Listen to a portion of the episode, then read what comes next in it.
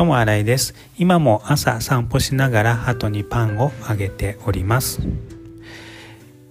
空から飛んでくるのでとってもなんか愛おしく思ってついついパンをあげてしまいます。今日昼も鳩がいるとこを歩いたんですけどその時も飛んできてくれたのでパンをあげたかったんですけどちょうどパンを持ってなかったのでまた家に帰って用事を済ましてまた鳩のところに行ったら1匹だけ残っていたのでその鳩にパンをあげました鳩のあんななあんな小さな目でも私のことがわかるみたいなのでとっても嬉しく思います。ともあらいでした。ありがとうございます。